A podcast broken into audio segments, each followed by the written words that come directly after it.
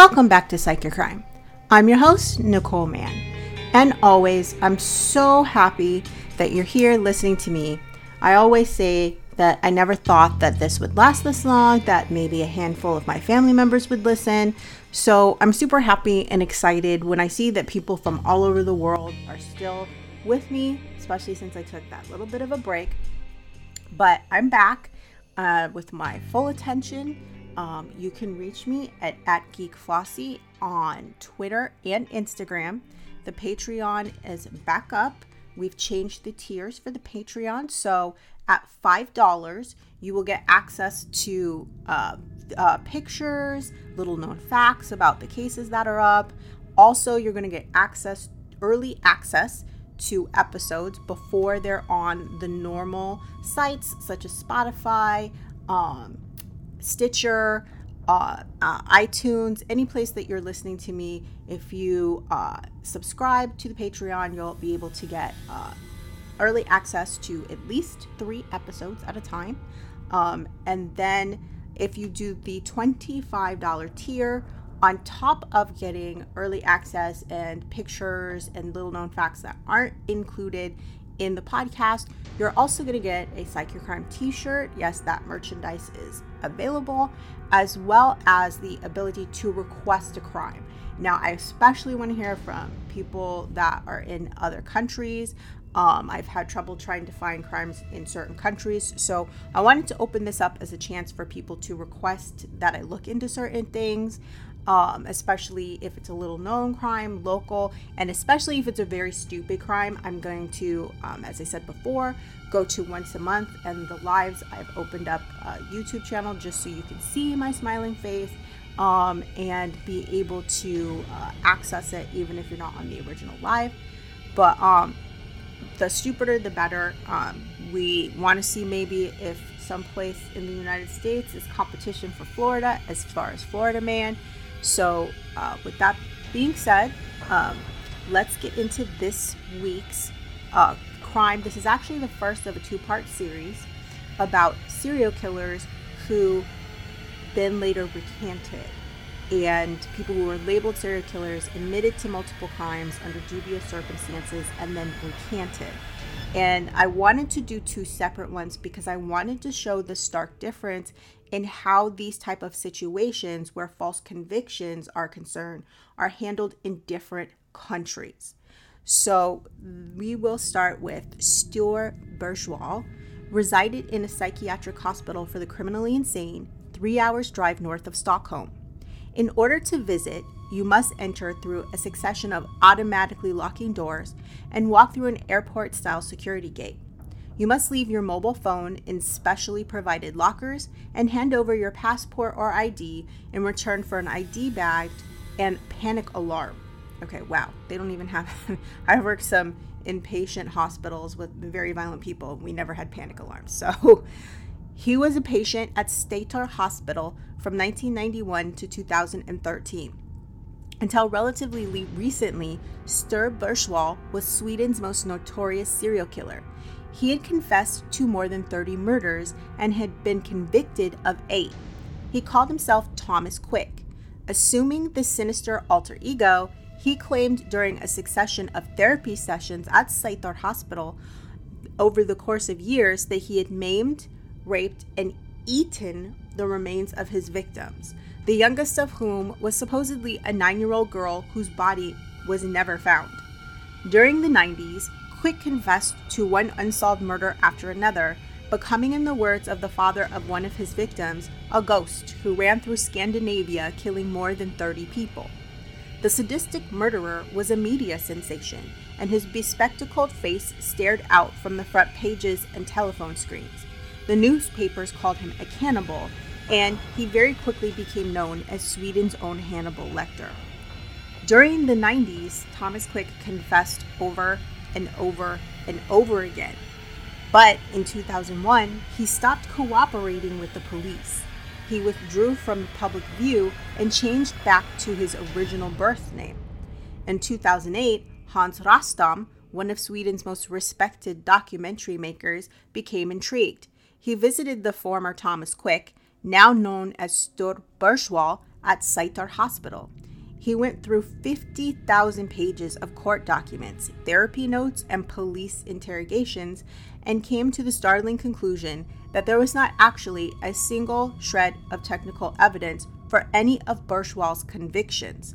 There was no DNA, no murder weapon, no eyewitnesses, nothing apart from the fact that he confessed.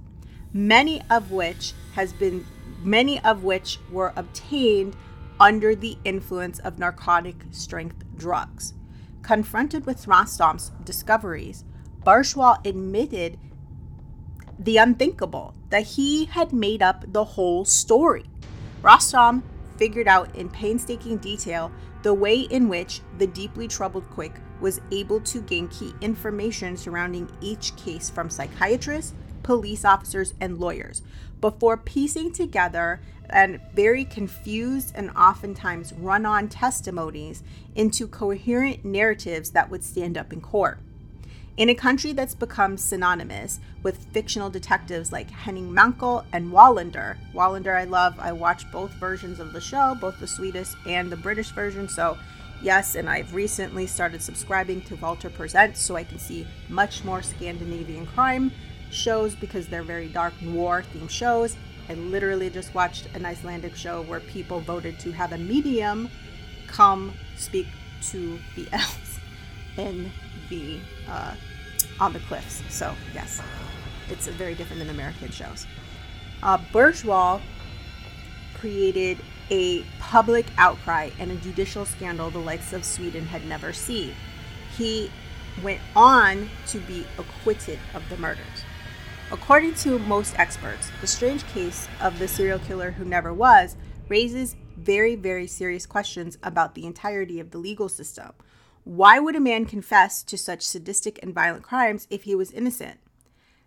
In the visitor room at Säter, Bergwall tried to explain. It was about belonging, an all too familiar sentiment, one made by Henry Lee Lucas in Texas during the 80s, which we will talk about in the second episode to this series.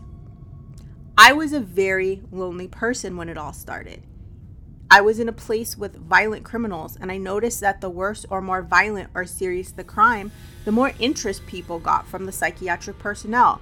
I also wanted to belong to that group, to be an interesting person in this place. Bergwall had always wanted to fit in. He was a teenage misfit. He grew up in a small town in rural Sweden, one of seven siblings, raised according to strict Pentecostal beliefs. He describes himself as a creative and ambitious child, interested in theater and writing. At 14, he realized he was gay. Ashamed by his sexuality, he hid it from his deeply religious parents. He started experimenting with drugs, amphetamines were his favorite, and at the age of 19 was accused of molesting adolescent boys. Later, he tried to stab a former lover. In 1990, he robbed a local bank dressed as Santa Claus. I'm sorry, I shouldn't laugh. To feed his addiction. The clerk recognized him. He was incarcerated at Säter Hospital for psychiatric treatment. Not a stable individual then, but definitely not a serial killer. At least, not yet. As a young man, Bergwall had always hankered after being taken seriously and treated as an intellectual. For a while, he wanted to be a doctor, and he had read up on psychoanalysis. In Säter, he began to realize he could use this knowledge to get the attention and acceptance that he craved so badly. What would you say, he asked his therapist one day in 92, if I had done something really bad? Bergwall stated that this created a reaction, an instant interest. He went on to say, maybe I murdered someone. And once I said that, there was just no going back. The first murder Thomas Quick confessed to was that of John, Johan. Asplund, excuse me, I'm trying. the victim of one of the greatest criminal mysteries in Swedish history. Johan was an 11 year old boy who went to school one day in November 1980 and disappeared. His body has never been found. During a series of therapy sessions and later in police interviews, as Quick, he stated he had picked up Johan up picked Johan up outside of school and lured him into his car before taking him to a wooded area and assaulting him sexually. Quick claimed he had panicked and then strangled the boy. subsequently burying his dismembered body parts so no one would be able to find them. But despite forensic technicians searching the locations that he described, no remains were ever found. In fact, it took nine years for prosecutors to put together a case against him. He was finally convicted of Johan's murder in 2001. Now, this is really interesting because in the United States, it's extremely difficult to uh, convict someone without a body to the extent that many prosecutors will not even do it. They won't go there if there's no body and they have nothing but like hearsay or like what someone says. They absolutely won't even try the case. Um, it's why there's been a couple different people who were convicted in the absence of a body. And then when the body came, when they actually found the body, their theory of the crime was disputed. So it opens up a possibility for appeal when the body is found if the crime didn't happen the way that you convicted the person over. By this time, Quick had already been found guilty of seven other killings. Yet, oddly for a serial killer, there was no obvious modus operandi, no MO. Quick killed children and adults, he raped men and women, and he used an array of weapons and committed murders in various parts of Sweden and Norway. In 96, he confessed to the murder of a nine year old Therese Johannesson in Norway eight years earlier. Quick initially said the girl was blonde and lived in a small rural village, despite the fact that she had brown hair and lived in a tower block in an urban area. Now, this is the thing about serial killers. While over time they may hone their MO, they may, you know, evolve to make it better or adapt, they have a definite MO. There is a compulsion there, they follow a pattern. And so the idea that there is a serial killer who supposedly killed 30 people throughout various countries in Scandinavia and he had no set MO, he had no victim type, it makes no sense, especially when supposedly he committed sexual assaults people who are repeat sex offenders, serial sex offenders, they have a type, a victim type. They usually are always adults or always children. And as messed up as this sounds, especially when we're talking about um, child predators, and I've discussed this when we talked about the satanic panic and falsely convicting someone of uh, child molestation, people have a set victim type. If they go after, you know, pre adolescent children, it'll be pre adolescent girls, and it'll always be the same way. They're not going to cross over from pre adolescent to teens to adults when it comes to sexuality and sexual assaults. There's a preference, there's a type. So that makes this highly unlikely that he sexually assaulted boys, girls, and adults. That's not the way that we now know, not the way the MO of people who are um, serial rapists or who have sex tinged murders. They have a victim type and it stays the same. Um, he got nothing right, Bergwall's lawyer, Thomas Olsson, stated. He described a totally different situation in every aspect, but instead of accepting that, they went on with 15 new interviews. 15, that's a lot. Most interviews last an hour or more. Some of them can last all day. So to do that 15 more times after he got every single thing right, that is a massive, every single thing wrong, excuse me, that's a huge red flag. Olsson, who was brought in to represent Sture Bergwall after he retracted all of his confessions, has a reputation for taking on the most difficult of cases. After confessing to the murder of Therese Johansson, Quick was driven to Norway. The TV cameras followed his every move. He was rapidly becoming one of the most famous men in Scandinavia and revealed and reveled in the attention. When Quick claimed he had thrown Therese's body parts in a nearby lake, the Norwegian authorities spent seven weeks draining it. They found nothing. When a 0.5 millimeter bone fragment was discovered in an adjacently wooded area, it later turned out to be a charred piece of wood. But despite that, he was still convicted. That's insane. The amount of money and time that goes into draining a lake, a pond, anything is is absolutely astronomical, like cost wise. So for them to do that and have it be nothing there, yeah, I could see how they might be salty. Even more curiously, he appeared to have a cast iron alibi for some of his crimes. Although he confessed to killing a teenage boy in 1964 at the age of 14, it turned out that several witnesses can remember him at Holy Communion with his twin sister 250 miles away. In fact, there was a photograph showing him there. When he claimed responsibility for the killing of a 23 year old woman in Norway in 85, he said he had had sex with her despite being gay. The police had found traces of sperm, but subsequent DNA analysis ruled out the possibility that it belonged to Thomas Quick or Bergwall. Thomas Quick is what I will refer to him when I'm talking about the supposed crimes. And yet the courts once again found him guilty beyond all reasonable doubt. How is that possible? He's already said he's gay, even though he admits to sexually assaulting, and the DNA ruled out that it's not him. So, how is he guilty beyond all reasonable doubt if the DNA clearly shows it's not him? Still today, there are those who robustly defend the police investigations, including Supreme Court Judge Göran Lamberts, who conducted a week long review of the Quick case in 2006 in his previous role as Attorney General and found it all to be above board. There's no DNA nor fingerprints, and the evidence is not as strong as it could be, says Lamberts.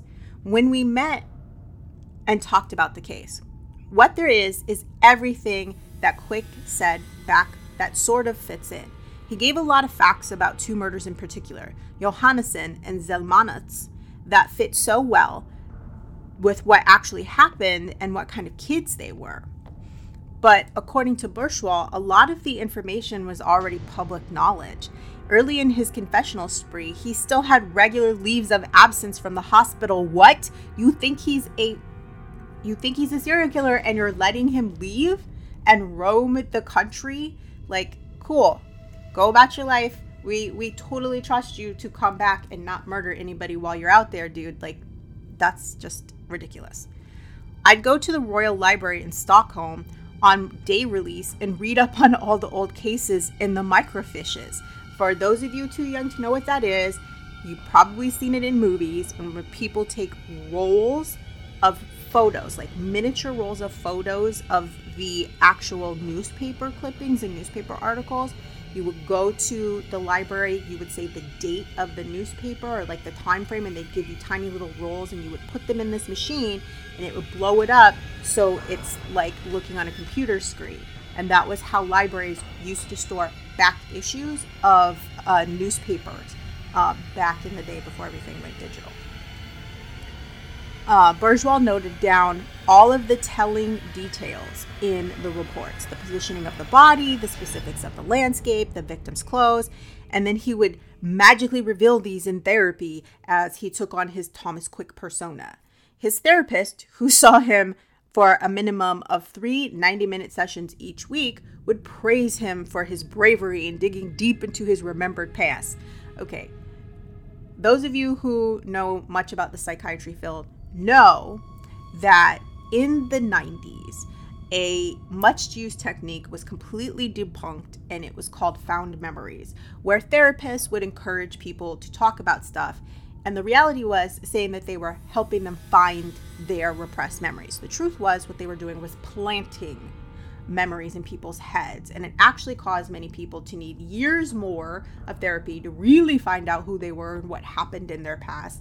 And in some cases, people actually had psychotic breaks because what they were being spoon fed by their therapist did not match what they actually remembered or had in their heads. And that's what caused them to have a break because they're consciously believing what the therapist is telling them, but their subconscious is telling them this is not what happened, this is not real, and that's where the disconnect happens. So the therapist actually congratulating him and praising him for digging deep and to his remembered past sounds a lot to me like they were doing this found memory therapy or like she was trying to do a version of it and that's super dangerous. The police would be thrilled at the emergence of a credible suspect for previously unsolved crimes on two occasions. Quick was flown by private jet to take part in reconstructions at murder sites. Wow that is so inflammatory and so bad because you're giving him total access to everything he should not have access or know anything about all the time, Quick was basking in the glory like he was a proud child. I didn't need to do much to tell them these stories, he said. Usually, a single newspaper article would be enough. The rest of the information always came during the interrogations from the police, the therapist, or other different people on the investigation team. I knew I just had to listen to pay attention. In all of his therapy sessions and the ensuing police reconstructions, Bergwall was heavily drugged on benzodiazepines. Medical records show he was being given tablets every couple of hours. Wow. Often up to 20 milligrams of diazepam, enough to knock someone out. I worked in inpatient substance abuse as a substance abuse counselor. And benzos were used many times when people were coming out of an opioid addiction. Um, we would treat things like um, their anxiety and things like that. But that dosage that often is insane. Like, usually for people who had benzos for anxiety, they would have it like twice a day tops and never that much. So, yeah, that's insane. Like, I'm look used to seeing like two milligrams, maybe five milligrams in a pop. Definitely not 20 milligrams. That is like what you give to someone to knock them out at night. That is insane. A high dosage given to those with bad impulse control can lead to a loss of inhibitions and would explain why he was able to invent such a grotesque series of events the cannibalism, the rapes, and the murders. At the time, he remembers being fascinated by depictions of fictional serial killers. He was able to borrow, oh my God, they let him borrow a copy of American Psycho from the hospital library. He is saying he's a serial killer and they let him check out a book about a person who is a serial killer. Not a good look, guys. The drugs were the most important. I had free access to them and relied on them to get me pumped up so I could tell these stories that I was making up. What effect did the drugs actually have? A lot happened inside of me. I'd get high, I'd get a kick, and then I'd have all kinds of fantasies. My imagination would run wild. In one sense, they gave me creativity. It was like a vicious cycle. The more I told, the more attention I got from the therapists and the police and the memory experts. And that meant I also got more drugs. That's ridiculous. So he took the drugs to be able to be able to lie and make up these stories. But then the more attention he got, the more access to drugs he got. And then it, yeah, it's a vicious cycle of addiction, is what it is. There is a clique of people around him, variously described by those I talked to as being almost like in a cult, like they were a traveling circus or a religious sect that did not welcome anyone who had a dissenting opinion. The same police officer, therapist, therapist, prosecuting, and defense lawyer dealt with each confession through the years. Even the same sniffer dog was used to go through each murder site. That's really unusual. Um, as far as therapist, um, a prosecutor, a defense attorney, that's not too unusual um, to have because a big case would be designed, at least in the United States. I don't know how Sweden works, but in that respect, but I know in the United States it's not unusual to have the same prosecutor and defense lawyer. Uh, he should maintain the same therapist, like that's normal. But police officer, absolutely not. Like it, that makes no sense. Like if they had one police officer, like but it shouldn't be the exact same one to show up at every single scene. That kind of there should be more than one varied police officers. And the dog, absolutely not. That's super weird. During the course of the investigation, Quick mentioned at least 24 different places in Sweden and Norway where he had committed murders, handled dead bodies, or left body parts.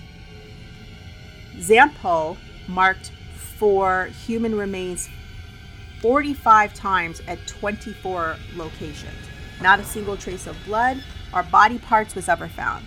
The dog is just as bad as the rest of them. Now, let me explain something. In the United States, we do have an issue with sniffer dogs. Our issue is with drug dogs. Many times, people will use sniffer dogs as a justification to search people's vehicles when they pull them over because they won't let them search, they won't let them in their car, and they don't have probable cause. The issue is the dogs bark on a lot of different things. It's not necessarily just drugs. It's not necessarily just the human smell. So a lot of times they bring drug dogs and they bark. And there's a lot of different things that can cause the smell. So say that you are in a state where it's legal to smoke marijuana and somebody who smoked marijuana is in your car, the dog could bark because the dogs have not been retrained for them not to bark at marijuana the dog could bark because your smell your car smells like marijuana. Well, if you're in a state where it's legal, technically, because the dog can't say, hey, I smell cocaine or hey, I smell marijuana, they're getting probable cause. But if the probable cause is the smell of marijuana, uh, it, you know, so sniffer dogs are an issue. A lot of people believe that some of the dogs are trained to bark, period, and that the bark giving them a justifiable cause to, you know, search. Um, but it is a very very contentious issue in the United States the use of sniffer, sniffer dogs because there have been incidents like this where they're using body sniffing dogs and they have barked and it's not human remains or what they're smelling is not like a cadaver. So there is an issue with the use of dogs in the United States as well. The theory is this group of people propagated that the patient had repressed traumatic memories, which then resurface in the form of dream sequences that could often be littered with inconsistencies. Yeah, nah. No. it was only through repeated therapy sessions with trusted confidants and the administration of calming drugs that the real narrative could emerge. For Jenny Küttim, this was one of the most scandalous elements of the whole affair. He was a mental patient in a mental hospital in Säter. He was the only one who did not have a job. The other people were the ones who were meant to be saying, No, we don't believe you. This doesn't make sense. In that way, you cannot blame Sture Bergwall because a lot of people around him should have just said no. At the same time, he's also to blame because he hurt a lot of people by lying and telling these stories. Not for many reasons, says Bjorn Asplund, father of the first alleged victim, who works for a mental health charity. In almost all cases where the child is a victim, it is someone who was a close relative to the child who is the perpetrator. Thomas Quick was not known to them. In fact, the Asplunds were convinced they knew who did it an ex partner of Anna Clara who wanted to seek revenge after the breakup of their relationship. There was enough circumstantial evidence against the suspect for the Asplunds to pursue a private prosecution. So, for those of you who are not aware, Sweden, it's a lot like our American civil court where you pursue a private prosecution. The ex partner was sentenced to two years in prison for kidnapping but freed on an appeal later that year. So they had enough circumstantial evidence to actually convict him, but he had that overturned on an appeal. Bjorn Asplund, however, remains convinced of this man, not Quick's, guilt. It made me angry when Thomas Quick confessed because from that point I realized the whole case was going to be closed against the real perpetrator. It then took seven long years for Quick to frame a coherent sequence of events that just confirmed the couple's suspicions.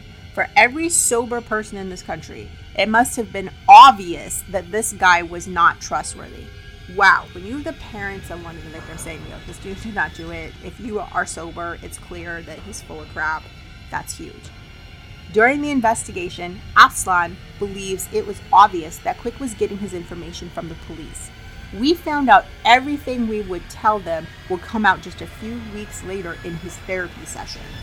As an example, he points to the fact that Johan had a distinguishing birthmark on his right buttock that only his parents knew about. In early interviews, Quick claimed only that Johan had vague marks or maybe a couple scars on his stomach, maybe from a surgery. The police asked the Asplunds if Johan had any scars. For a while, they refused to be specific because of their suspicion that the information would find its way back to Quick. Then, they threatened to take my wife to court for protecting a murderer, Asplund recalls. So, she drew a picture of the birthmark. Shortly afterwards, Quick remembered the mark in therapy. Indeed, for every murder he confessed to, Quick was subjected to an average of 10 to 15 police interviews. For our victims' families, the prolonged nature of each investigation was very distressing. Asplund, whose life had already been shattered once by his son's disappearance, was forced yet again to dredge up all of those painful memories and then listen to Quick's horrific testimony in court. Quick uh, claimed that he ate Johan's fingers and that he cut off the child's head and kicked it like a football. Why? Why? This is why you don't get confessions from people on drugs, kids. Like, no. Did he know he was lying? This is the most difficult part to explain. There was an awareness that he had lied. At the same time, I was living in a role as Thomas Quick. And in my role, I could forget the awareness that I wasn't actually Thomas Quick. During the Thomas Quick years, I tried to hang myself. I banged my head against the wall until it bled. In the nights, I would wake up screaming, No! In the middle of the nights, there was an awareness that it was all make believe, and when I woke up, I got a dose of benzos, and then I could forget that and push that aside. In 2001, a new clinical director at Säter reviewed Quick's medical records. He was shocked to discover the dosage and Quick's supply of drugs quickly dwindled.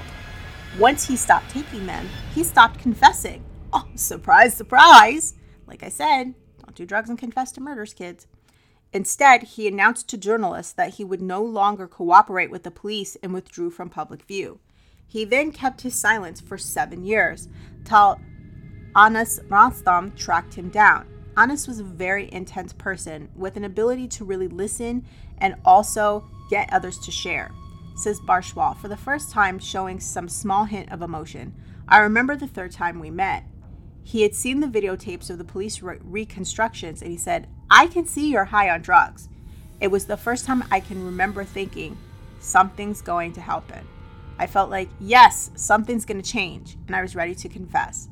It was liberating to finally tell the truth and to know I didn't have anything to fear since it was the truth. Between 1994 and 2001, Quick had been convicted of eight murders at six different district courts. Charles Zelmanovits in 1976. He was sentenced for that in 1994 with no forensic evidence except for his confession. That sentence was quashed, meaning it was thrown out in July of 2013. Johan Asplund, 1980, sentenced in 2001. No body, no forensics, just a confession. Sentence was quashed in March of 2012. The Stegehuis couple, 1984 sentenced in 1996. No forensics, but Quick gave information regarding the facts that had never been disclosed to the public. His confessions were later questioned, as Quick seemed to have been privy to all the information before the trial.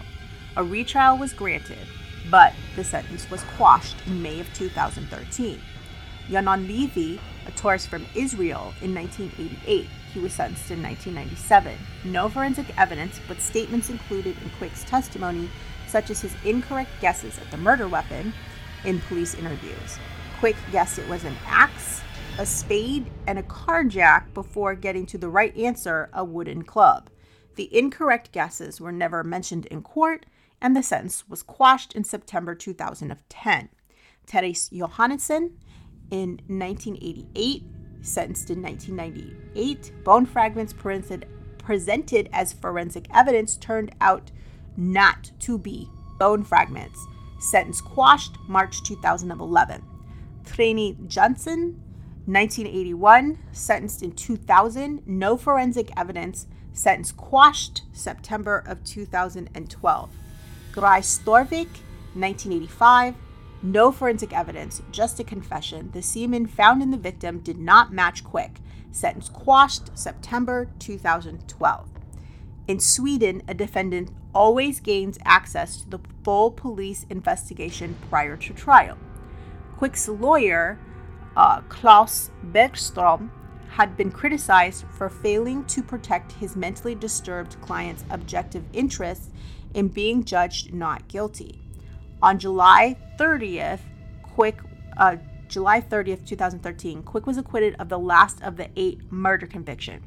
Sture Bergwall has been released from Säter's institution for the criminally insane, and m- most of the treatment plan has been made confidential, which it should. However, from uncensored portions that did get released to the press, it is apparent that Bergwall will not has not taken medication for several years and is assessed to not need any. So that was the case of Thomas Quick, aka Sture Bergwall. Uh, that's the case that happened in Sweden. As you can see, they very swiftly, once um, it became apparent that he had been on a lot of drugs, that you know things were not adding up, and there was an outcry. Sweden very quickly took action, and they just quashed every single conviction. There wasn't a fight, there wasn't an argument. They just took it back to court, went over the case, and it didn't add up and they quashed the conviction. Unfortunately, in the second part of the series, we will look at Henry Lee Lucas, an American who had an eerily similar experience, except he actually confessed to hundreds of murders all over the entirety of the United States. And his road to redemption was not quite as easy as Thomas Quick's. So join us next time when we look into part two in Henry Lee Lucas. And in the meantime, I hope you sleep better, knowing the how and why people do such awful things.